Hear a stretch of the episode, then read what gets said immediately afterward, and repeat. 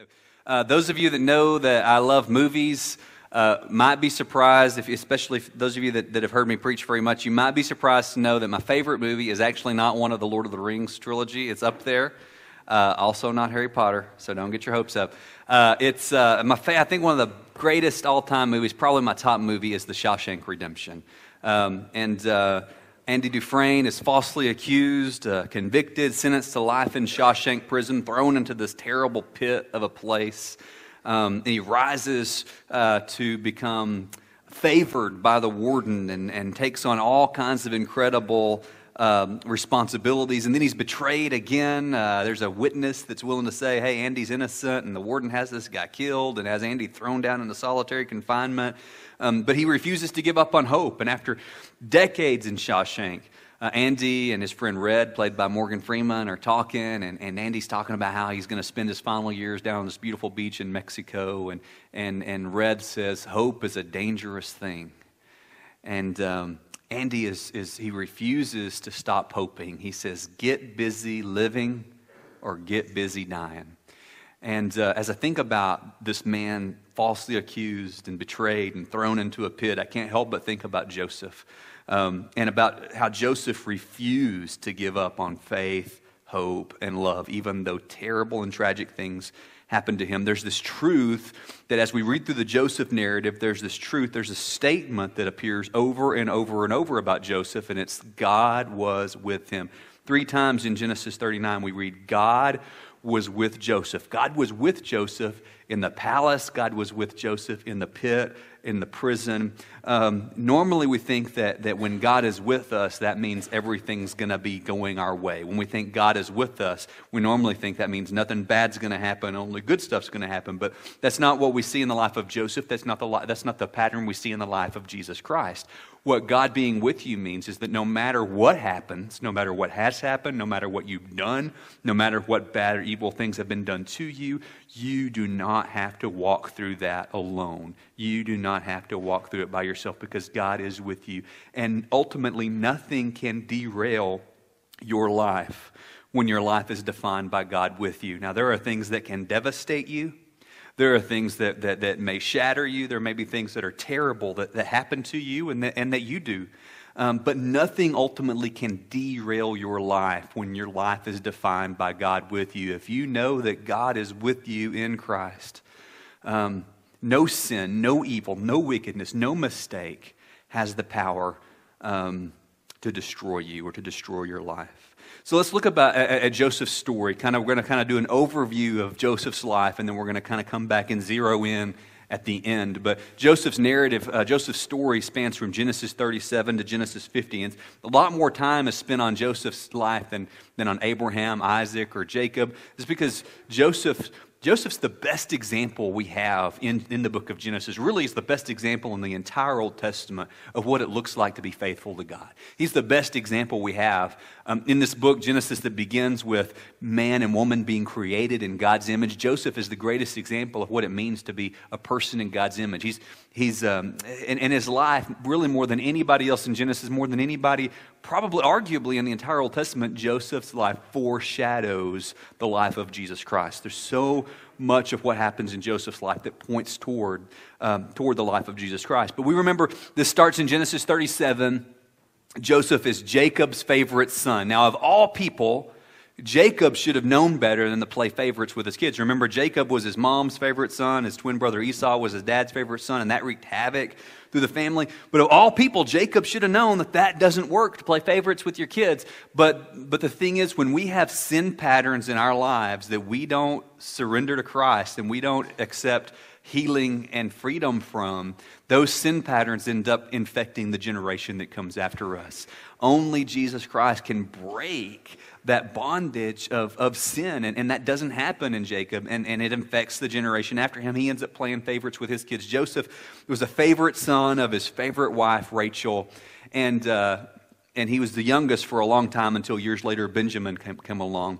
Um, and so you might remember one of the most vivid details about Joseph's life is this coat of many colors that uh, his father gave him. Also could be translated a coat of long sleeves. Uh, but either way, it's a really special coat. It's a really nice coat. Not sure how long sleeves or many colors can be translated the same. That's the beauty of the Hebrew language, okay? The point is it's a it's a it's a special coat. And probably like having such a nice outfit probably exempted Joseph from a lot of like the field uh, like shepherding work that his that his brothers had to do. And so basically, uh, you know, Joseph is is is the favorite, and he and this is creating division and resentment uh, amongst his siblings. So uh, Jacob's shopping for Joseph at Armani, and the rest of the brothers are getting their clothes at the half-off rack at Dollar Tree. Okay, and they're not liking how this is working out. And um, uh, and then Joseph starts having dreams. And he dreams that his brothers and even his mom and dad bow down to him, and they're just sitting around the dinner table and says, hey, guess that's what I dream. I dreamed you were all bowing down to me.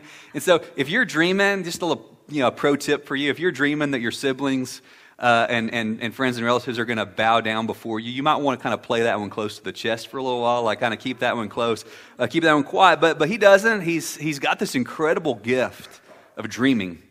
Um And that's going to benefit him so much later, but he's maybe immature in the beginning in how he exercises that gift. But it's clear that the evil wants to destroy this God-given gift in him. And, and really, that's how evil is played out in your life as well. God put beauty in you. God put glory in you that's so unique to you. And since you entered this world, evil has been at work to destroy that glory that God put in you.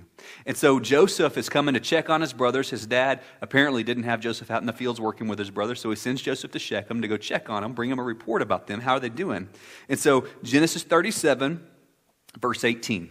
Genesis thirty-seven, verse eighteen. The brothers saw him from afar, and before he came near to them, they conspired against him to kill him. They said to one another, "Here comes this dreamer." Um, so see how they've labeled him and they're mocking him uh, in the place of his deep giftedness. Um, that's how evil works. Now we can kind of relate to the brothers. I mean, this Joseph would have probably been hard to take. Um, we can relate to their resentment. They say, "Here comes that dreamer," they said to each other.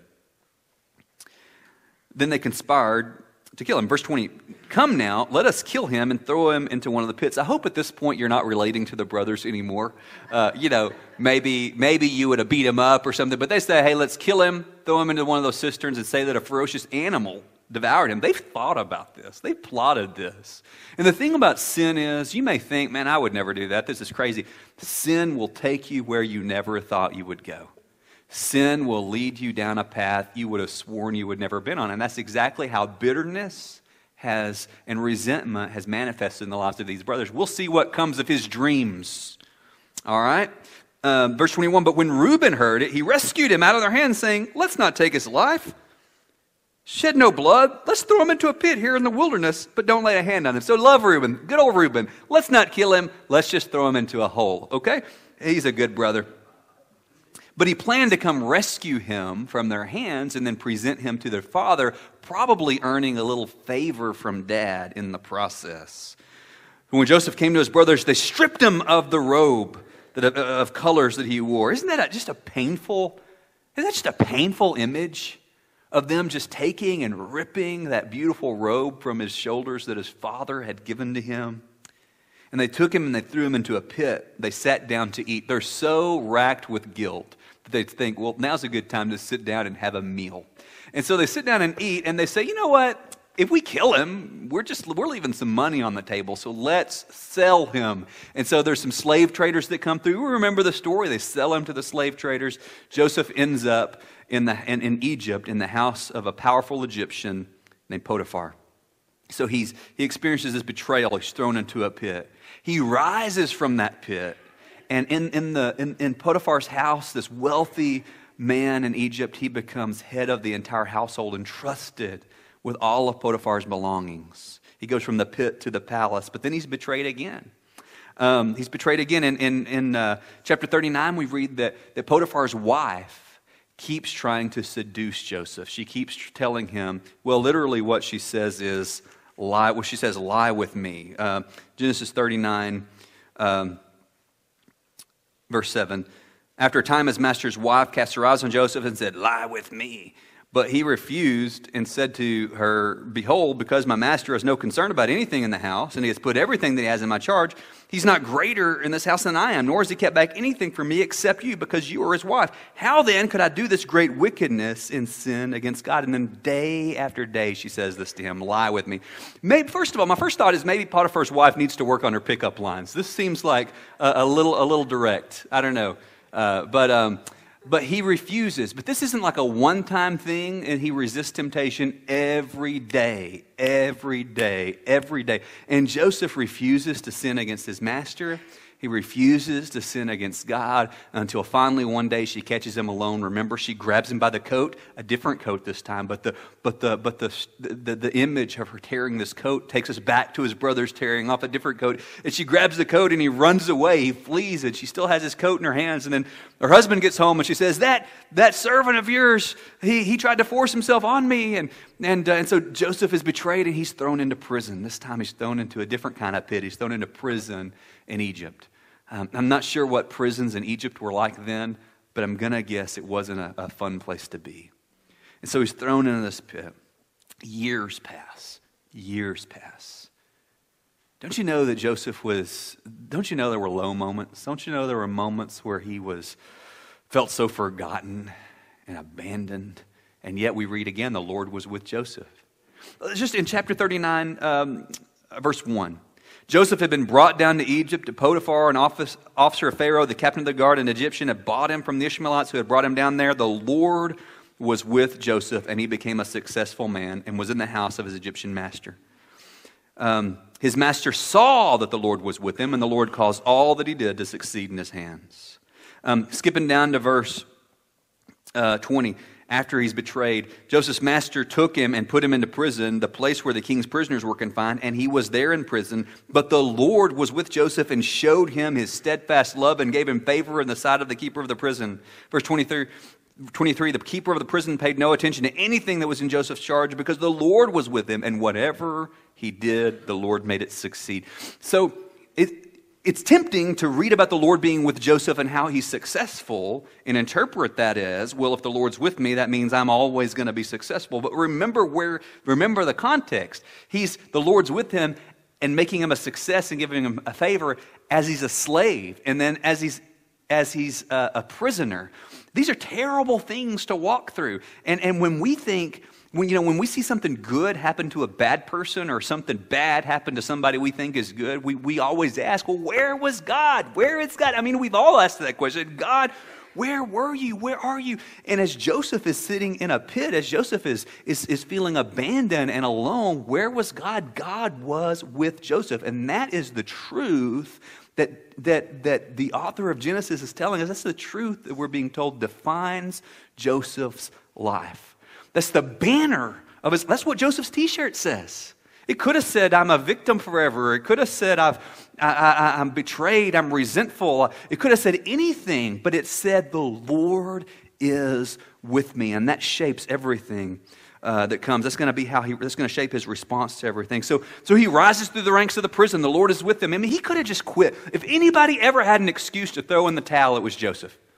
If anybody ever had an excuse to be bitter, it was Joseph. If there's anybody that ever said, I, I just not, I'm not going to believe in God anymore, I, I've lost all faith, Joseph had every excuse to quit, and he didn't. I mean, I've been bitter for a lot less, and yet here he is.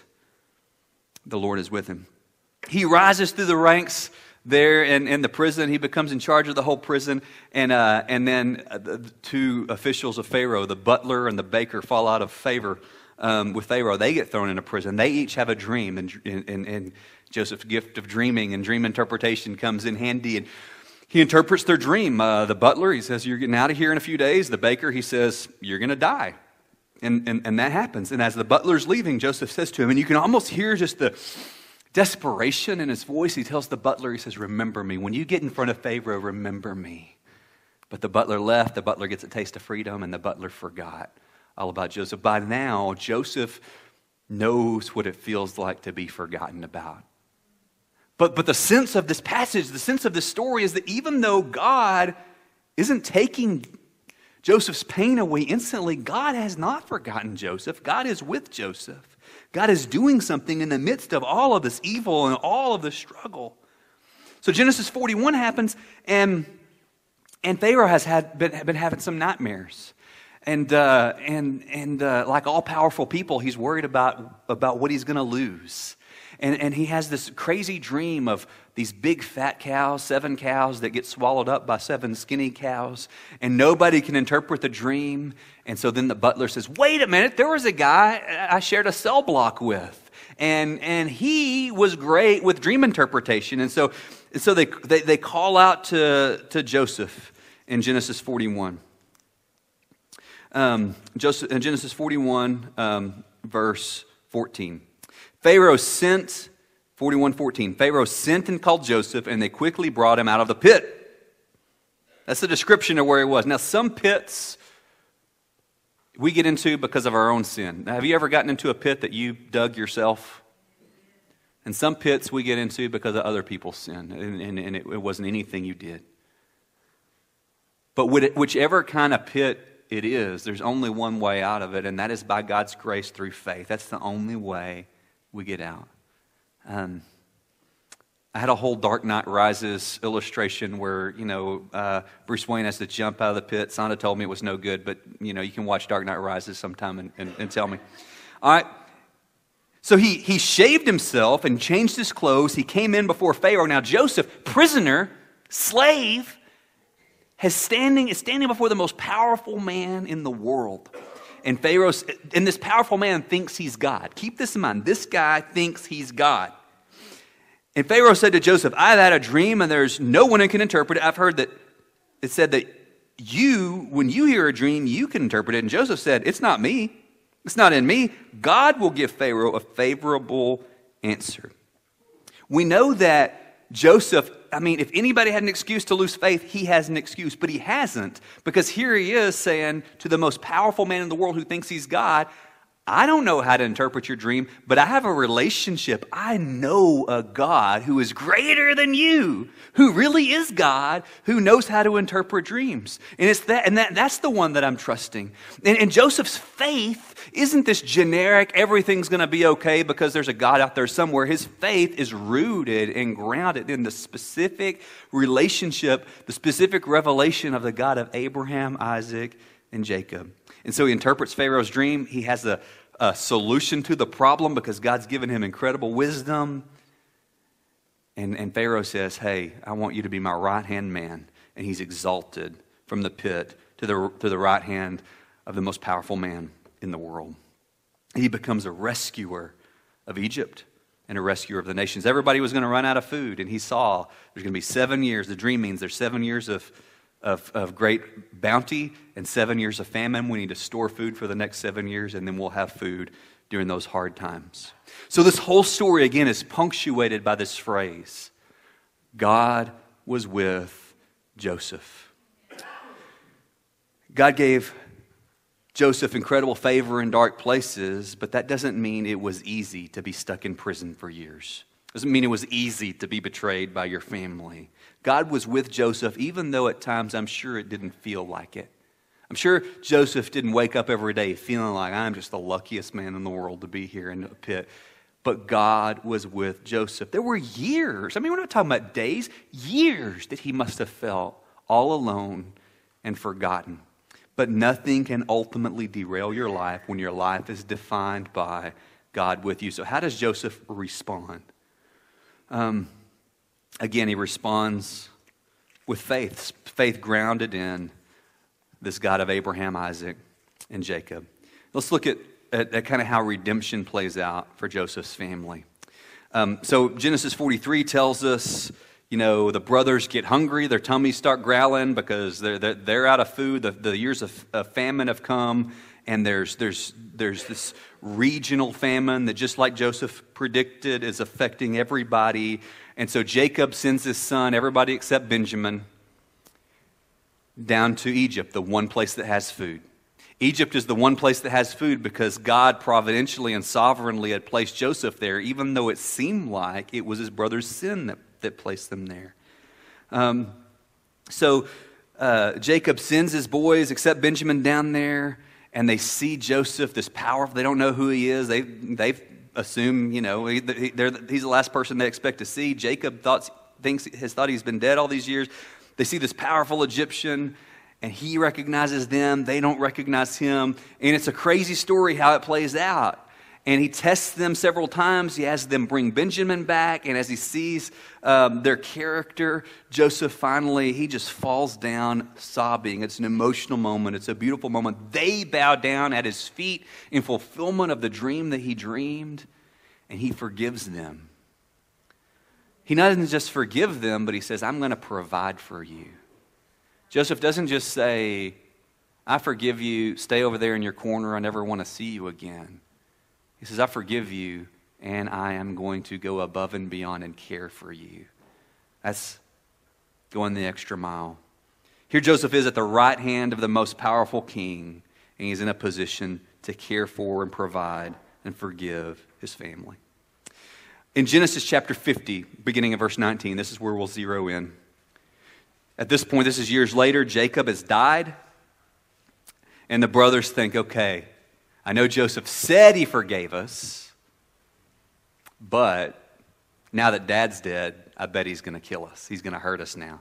They're probably thinking that because that's what they would do. You know how you get afraid that other people are going to do the dark things that you would do? You ever notice that? Um... And that's what's happening here. And so they come to him, and they throw themselves down. Genesis fifty, verse nineteen.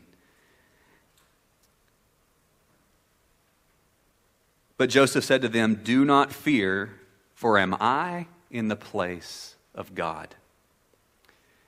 Joseph refuses to place himself on God's throne. They say, man, are, are, are, are you going to... Are you really going to forgive us? We're your servants. And they bow down. And he says, am I in the place of God? When you refuse to forgive someone, or you refuse to accept God's forgiveness that's been extended to you, you are putting yourself in the place of God. And that's exactly what Joseph is refusing to do here. He refuses to minimize or excuse their sin. Look at what he says next, verse twenty. As for you, you meant evil against me. Sometimes, part of why we bristle against forgiveness is we think it means we got to minimize or justify or make okay what other people did. And Joseph doesn't do that. He doesn't say, man, I know it, was, it wasn't a big deal when you threw me in a pit and sold me. And no, he says, what you did was evil. You meant it for evil. He doesn't downplay. He doesn't minimize. He doesn't ignore. He says, what you did was evil, but God intended it for good. Joseph has come to trust the sovereign hand of God that didn't cause their sin, but was in the midst of their sin. Through this great evil that happened in his life, God's hand was at work, placing him where God wanted to place him. As Joseph's dream died, it was resurrected into an even greater dream. Sin can't derail his life or God's plan because God is with him. The clearest picture of this is the cross of Jesus Christ. Nobody, when they nailed Jesus to a cross, thought, you know, I bet this is really going to benefit humanity, us doing that. That was pure evil.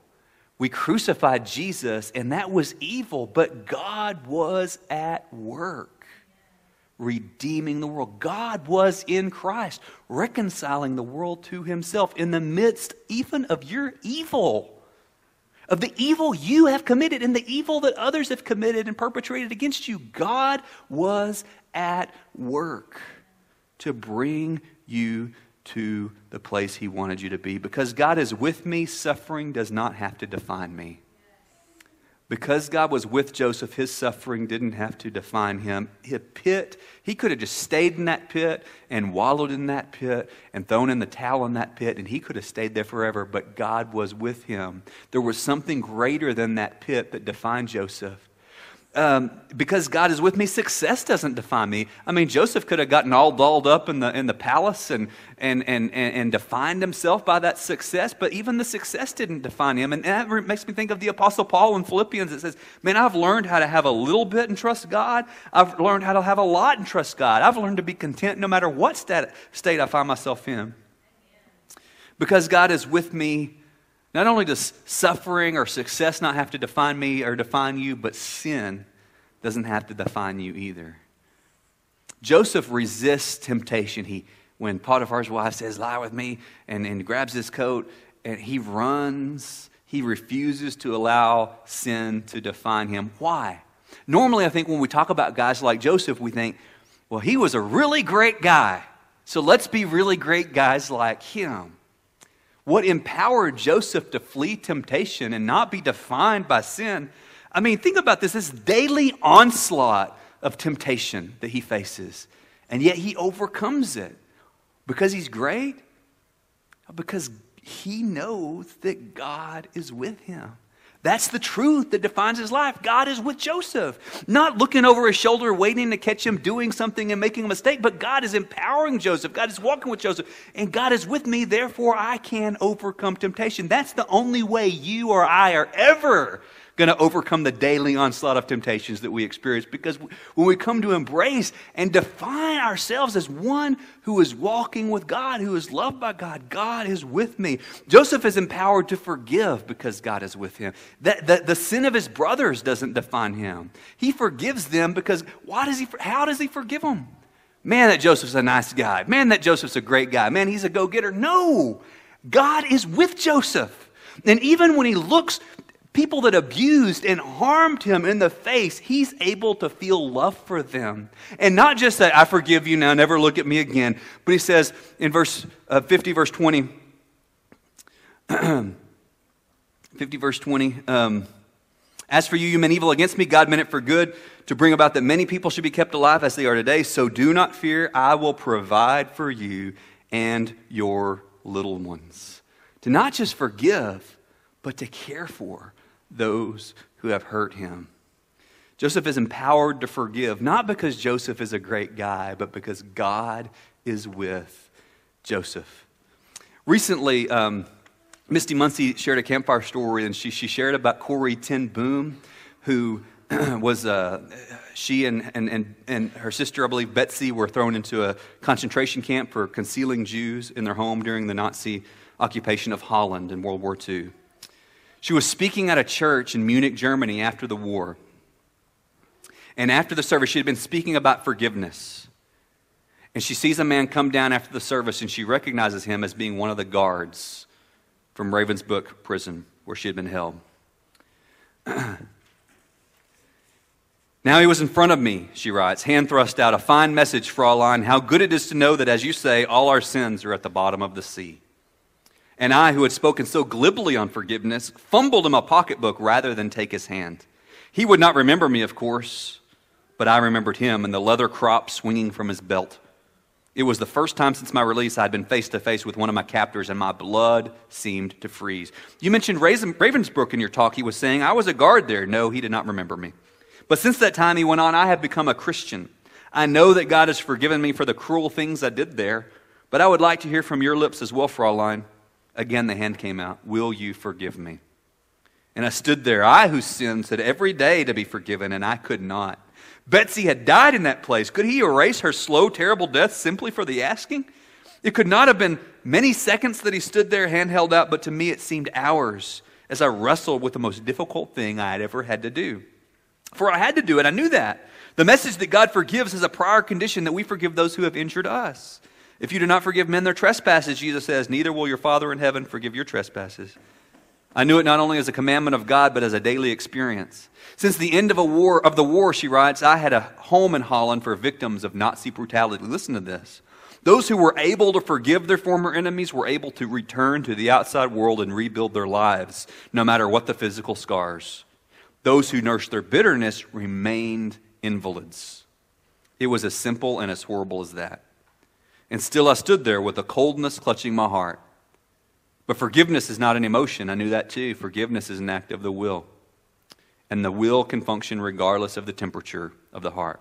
Jesus, help me, I prayed silently. I can lift my hand. I can do that much. You supply the feeling. And so woodenly, mechanically, I thrust my hand to the one stretched out to me. And as I did, an incredible thing took place. The current started in my shoulder, raced down my arm, sprang into our joined hands, and then this healing warmth seemed to flood my whole being, bringing tears to my eyes. I forgive you, brother, I cried with all my heart." For a long moment we grasped each other's hands, the former guard and the former prisoner. I had never known God's love so intensely as I did then. She writes, "If there's one thing I've learned at eighty years of age, it's that I can't store up good feelings and behavior, but only draw them fresh from God each day." Joseph hadn't done a lot of good things and stored up a lot of good things that he drew from to say, "Oh, I forgive you, brothers." He had to draw his strength exactly the way you and I have to draw ours, from the presence of God who was with him day by day. The God who says, "My mercies are new every morning." Joseph's story fulfills the promise to Abraham to bless the nations. It partially fulfills that. And that promise will be perfectly fulfilled by Jesus. Joseph's story points forward to Jesus. In the Jesus Storybook Bible, Sally Lloyd-Jones writes this of Joseph: "One day, God would send another prince, a young prince whose heart would break. Like Joseph, he would leave his home and his father. His brothers would hate him and want him dead. He would be sold for pieces of silver. He would be punished even though he had done nothing wrong. But God would use everything that happened to this young prince, even the bad things, to do something good. He would forgive the sins of the whole world." There's so many similarities between the Joseph story and Jesus story, but I'd like, as we close, to point out a few ways that, G- that Jesus is better than Joseph. Genesis, again, begins with humans created in God's image and placed in this perfect garden, and it ends with Joseph and his embalmed body in a coffin. Joseph, the greatest example of what it means to be created in God's image. As the curtain closes on Genesis, Joseph is dead and embalmed and waiting for his bones to be returned to the promised land. As the curtain closes on the gospel, the gospel climaxes not in Jesus' body in a tomb, but him stepping triumphantly out of the cross, out of the, the tomb, resurrected, having the power to deliver you.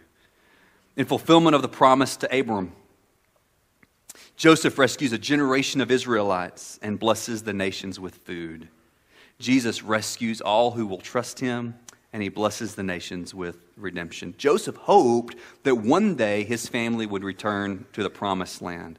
Jesus claims the universe and offers you an eternity with him, abundant life now and forever. Joseph was exalted to the right hand of Pharaoh and used his position of power and influence not to strike vengeance on his brothers, but to forgive them. Jesus has been exalted to the right hand of the Father in heaven and uses his position of power to intercede for you and to offer you reconciliation, those like you and me who have betrayed him. Jesus is Emmanuel. The New Testament tells us this title of Jesus, probably one of the most beautiful titles for him, that he is Emmanuel, which means God with us. If you know Jesus, that means that God is with you. Your shirt says, "God is with me." At the end of the Gospel of Matthew, Jesus says, "I am with you always." So as the band comes up, as we close, right now, in this moment, you sit or stand before a king. A king against whom you and I have sinned. A king that you and I have betrayed.